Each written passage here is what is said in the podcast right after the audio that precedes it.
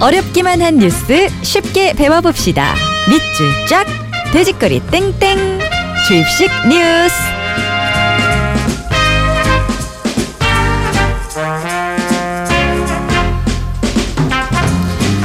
굿모닝 FM의 personal 뉴스 트레이너, 시사평론가, 시사 임금님, 김성환 씨와 함께합니다. 어서 오십시오. 네, 안녕하세요. 네, 홍대를 보내시고 의젓함을 얻으신 김성한 기자님 아니 어제 함께합니다. 현무 씨랑 같이 녹화를 했거든요. 아 그러셨어요? 네. 네. 현무 씨는 자기가 저를 업어 키웠다 그러더라고. 현무 씨 잘 지내세요? 어, 잘 지내고 있더라고요. 네. 너무 잘 지내서 우리 네. 얄미웠어요. 아 그래 뭐 여기 떠나니까 좋아하는 것 같아. 예, 뭐 그럴 수도 있어요. 확 다시 불러버릴까. 매일 그냥 아침에 그러니까 얼굴에 사시나무. 떨듯이 얼굴이 창백해지더라고요. 다시 오라고 하니까.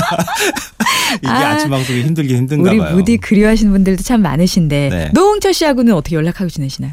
아, 홍철 씨는 전화가 없네. 아 그래요 이 네, 사람 그냥 이싹 사람. 끊어버렸네. 어, 아 냉정한 사람 진짜 아침 방송 오래 하시고 또 다른 프로그램 아침도 하시고 또 굿모닝 FM 오시는 경우도 많으신데 오늘은 네. 그냥 바로 오셨네요. 네. 네. 이런 날이 1년에 한 며칠 있을까 말까 하는 날이거든요. 그러니까 왠지 아침 방송 안 하면요. 네. 휴가 받은 것 같아요. 아침에 잠도 좀 더 잘 수 있고. 예. 아, 몇 씨. 년째세요? 그럼 이렇게 아침 아침 방송 한 6년 정도 됐고요. 와 저녁 방송도 한 6년 정도 했었고. 네 그러고 보니까 방송한 지가 꽤 오래됐네요. 저도. 그러니까 말이에요. 오늘 오늘 너무 춥지 않으셨어요? 나오실 때? 근데 뭐 어. 이런 날을 뭐 6년 하셨으니 새벽에 그렇죠. 칼바람 맞고 나오시는 건 뭐 너무 흔한 일이시겠네요. 아침에 제일 먼저 일어나서 하는 일이 네. 어, 집 밖에 나와서 네. 오늘 기상은 어떤가. 눈이 내리면 어, 오늘은 바로 출발해야겠네. 어. 어, 비 많이 내리면 어, 오늘도 불안해. 네. 이런 거 확인하는 게 일상이 돼 버렸어요. 자다가 어 내가 제대로 일어났나 이렇게 몇 번씩 깨는 경우는들도 자주 아유, 있으시고 정말 많죠. 그건 거의 몸에 체질화돼 있어요. 아침에 한 5시쯤이면 눈이 그냥 떠져요. 오늘은 쉬다가 오셨기 때문에 굿모닝 FM으로 바로 컨디션 진짜 좋으십니다. 준비된 뉴스 듣고 제일식 뉴스 본격적으로 시작합니다.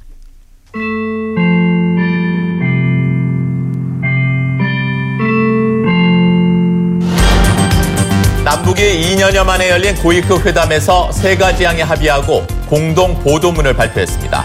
북한이 평창 동계올림픽에 선수단과 응원단 등을 파견하고 군사회담과 각 분야별 회담도 이어나가기로 했습니다. 남북 고위급 회담의 가장 큰 결실은 북한의 평창 올림픽 참가입니다. 회담을 통해 북측의 평창 동계올림픽과 동계 패럴림픽 참가를 확정함으로써 한반도 긴장 완화의 계기를 만들었다고 생각합니다. 북과 남은 북남 선언들을 존중하며 북남 관계에서 제기되는 모든 문제들을 우리 민족끼리 원칙에서 대화와 협상을 통하여 해결해 나가기로 하였다. 하지만 이산가족 상봉이 합의되지 못하는 등 평창 이외의 분야에선 한계가 뚜렷했습니다.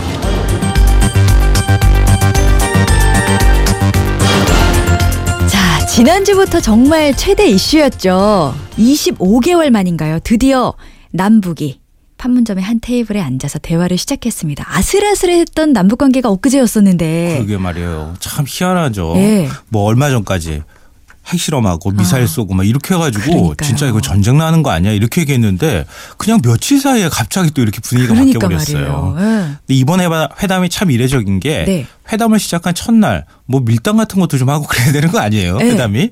근데 밀당도 안 하고 그냥 평창 동계올림픽 우리 참가하겠다 네. 이렇게 나온 거예요. 그리고 회담도 꽤나 생각보다 일찍 마무리가 됐죠. 네. 일찍 끝났죠. 옛날에는 한 3박 4일 동안 꼭 네. 그냥 회담하기도 하고 그랬는데 네. 이번에는 오전 10시에 시작해서 저녁 한 9시 무렵에 모든 거 다 정리하고 그리고 네. 이제 헤어졌거든요. 네. 다음번에 군사 당국 회담도 같이 하자. 뭐 이런 하고. 약속도 좀 예. 하고. 성과가 있죠. 아, 성과는 뭐 무엇보다도 평창 동계올림픽 음. 이 성공 개최가 우리한테 굉장히 중요하니까요. 네. 음. 북한 대표팀이 대표단을 파견을 하겠다. 이제 이렇게 나온 게 가장 큰 성과라고 할 수 있고요. 네. 우리 입장에서는 한 응원단 정도까지만 보내주면 참 좋겠다 이렇게 생각을 했는데 완전 대규모로. 네, 응원단뿐만 아니라 네. 시범단도 보내주겠다, 뭐 아. 창관단도 보내주겠다, 예술단도 보내주겠다. 그럼 뭐 역대 최대 규모인가요? 역대 그게? 최대 규모가 될 아. 가능성도 있어 보여요. 창관단 규모가 얼마 얼마냐에 따라서 조금 차이가 있을 것 같긴 네. 한데 역대 최대 규모가 될왜 가능성이 이렇게 있어요. 적극적으로 도와주는 거예요? 북의 참가하는 입장에서는 거예요? 사실 대화에 목마른 상황이에요. 네.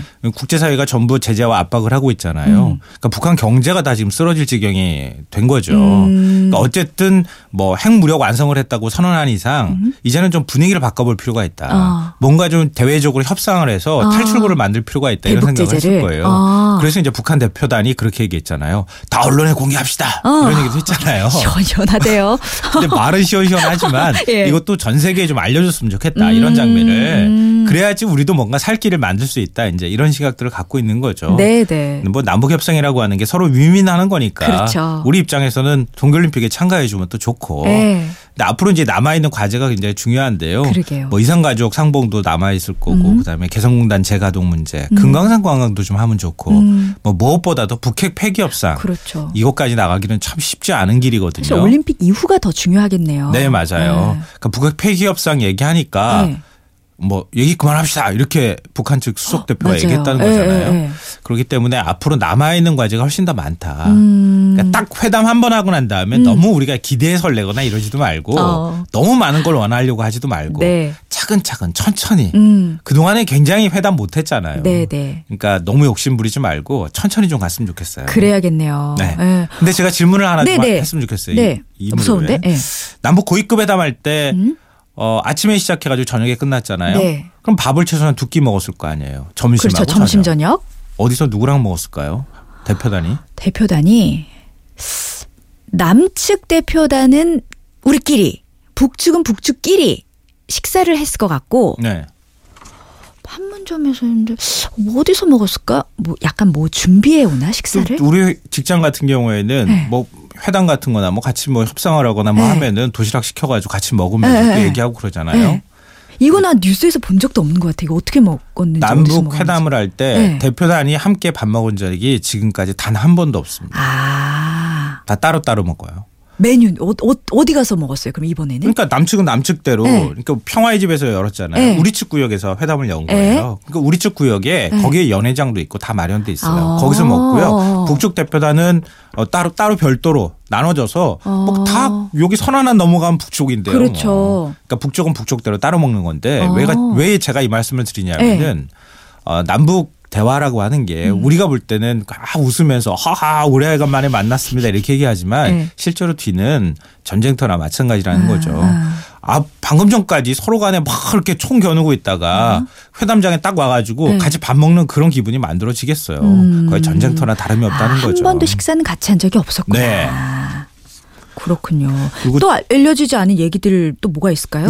남북 회담 그 비화. 제가 그 제작진이 남북 회담에 대해서 얘기를 해달라고 하길래 이걸 뭘 준비해야 되나 굉장히 고민을 많이 했는데 너무 많을 것 같은데요, 이야기들이. 어, 잘 드러나지 않은 얘기를 한번 네. 오늘 해보려고 해요. 좋습니다. 어, 남북 간에 최초의 공식 회담이 언제 시작됐는지 아세요? 최초의 공식 회담. 네. 이 7사 남북 공동 성명이라고 어. 들어보셨죠? 네, 네, 들어봤어요. 남북 간에 평화적으로 통일을 하자 이렇게 네. 원칙에 합의를 했던 회담이고 우리 네. 학창 시절에도 아마 역사 시간이나 사회 맞아요. 시간에 배웠을 거예요. 네. 1971년도에 음? 분단된 지 18년 만에 처음으로 이 공식 회담이 열렸어요. 아. 그 전에 비공식 회담이 없었던 것은 아니에요. 네. 어, 도쿄올림픽 단일팀 구성을 위해서 스위스에서 만나기도 하고 네. 뭐 제네바에서 정치회담을 하기도 하고 음, 한두 음, 차례 회담이 있었긴 했지만 네. 공식적인 회담 접촉은 1972년 71년 8월 20일 남북 적시자 회담이 처음이었습니다. 아, 그렇구나. 당시의 상황은 어땠어요? 그러니까 굉장히 더 살벌했을 것 같은데. 아, 그렇죠. 네. 당시에는 우리가 이제 방공 교육 받던 시대잖아요. 네. 남북 간에 서로 간에 뭐 괴물, 뿔 달린 괴물처럼 어. 표현하던 시대였기 때문에 네. 회담을 한다는 건 상상하기가 좀 어려웠거든요. 네, 네. 근데 70년대부터 동서 냉전이 이제 서서히 풀리기 시작했잖아요. 그러니까 우리도 뭔가 변화가 필요하다. 이제 이런 국제 사회의 압력이나 이런 것들을 받아서 남북 회담을 처음으로 이제 성사시켰다고 볼 수 있는데 자발적이 아니라. 예, 약간 네. 좀 압박이 있었어요. 네.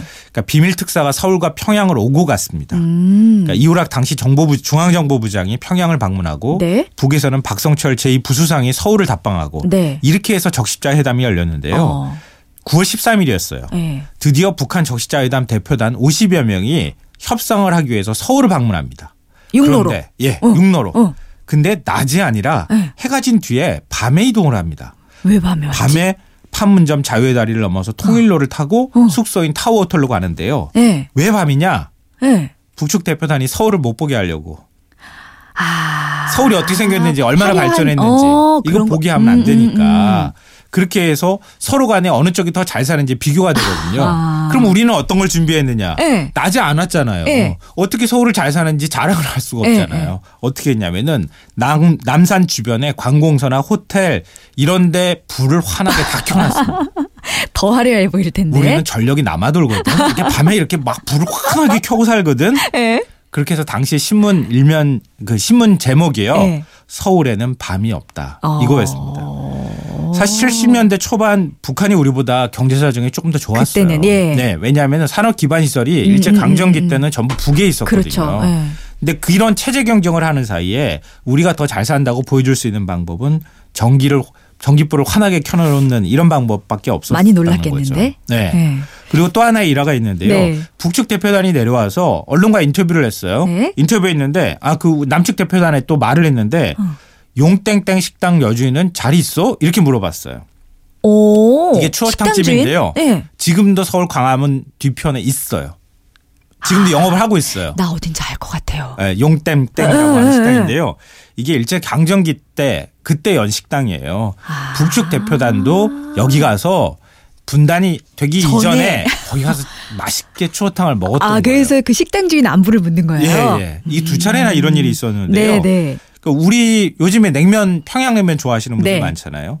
남북이 분단이 됐다 하더라도 입맛은 잘 안 바뀌는 것 같아요. 그렇네요. 어, 그렇네요. 70년대 이전은 이랬고요. 그러면 이후의 남북 대화는 분위기가 어떻게 달랐을까요? 그러니까 지금 이번에 평창 동계올림픽 때문에 이제 네. 남북 대화가 성사가 됐잖아요. 보통 남북 대화들이 스포츠들을 계기로, 계기로. 해서 많이 음. 열려요. 80년대 우리나라의 최고의 스포츠 제전이라고 하는 게 두 개가 음, 열리죠. 음, 음. 86 아시안 86 아시안? 게임, 음. 88 올림픽. 음.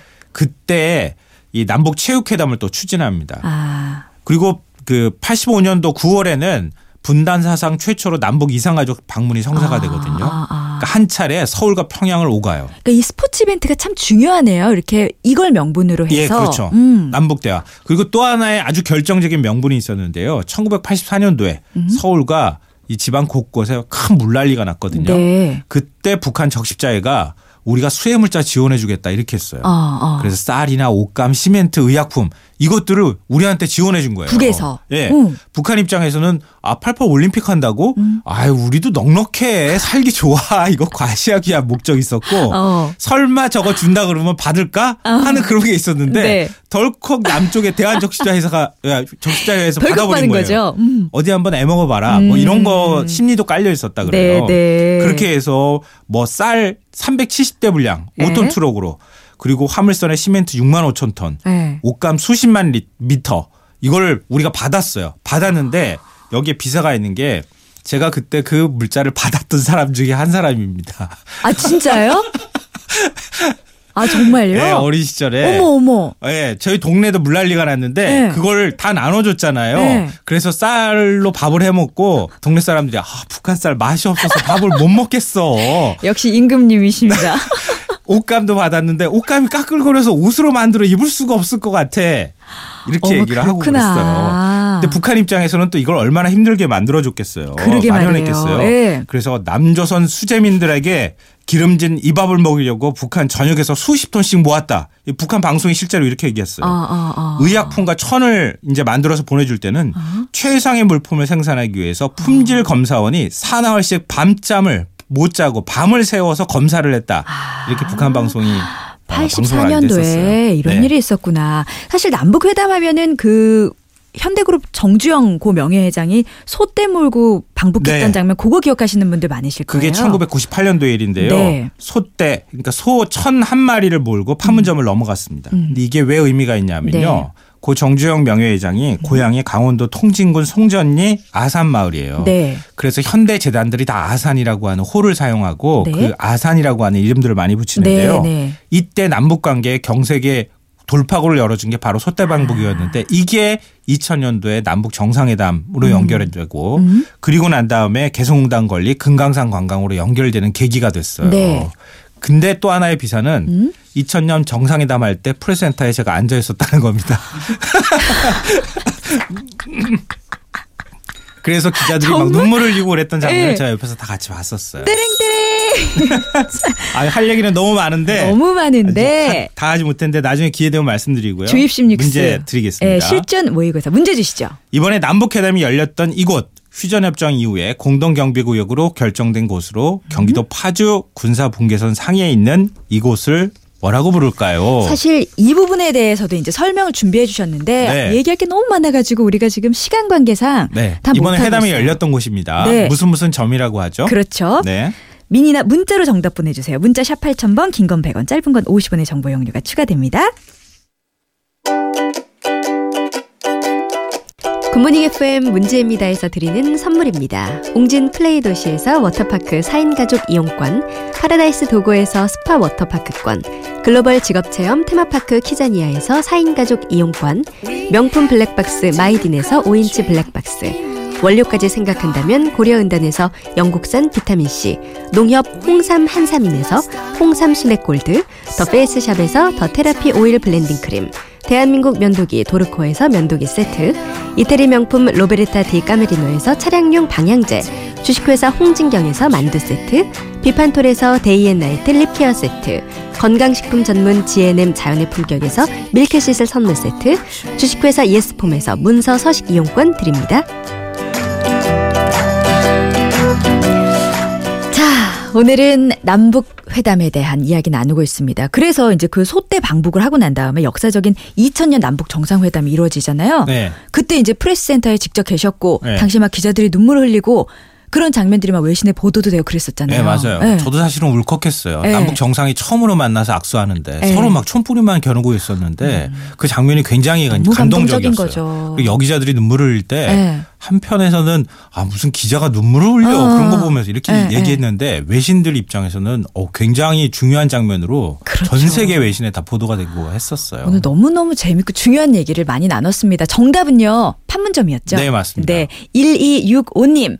기자님, 연세가 어떻게 되시나요? 1264님, 4151님, 송준하 씨, 박은비 씨, 김선재 씨 모두 선물 보내드릴게요. 오늘도 즐거웠습니다. 고맙습니다. 네, 고맙습니다. 여러분, 내일 또 올 거지에.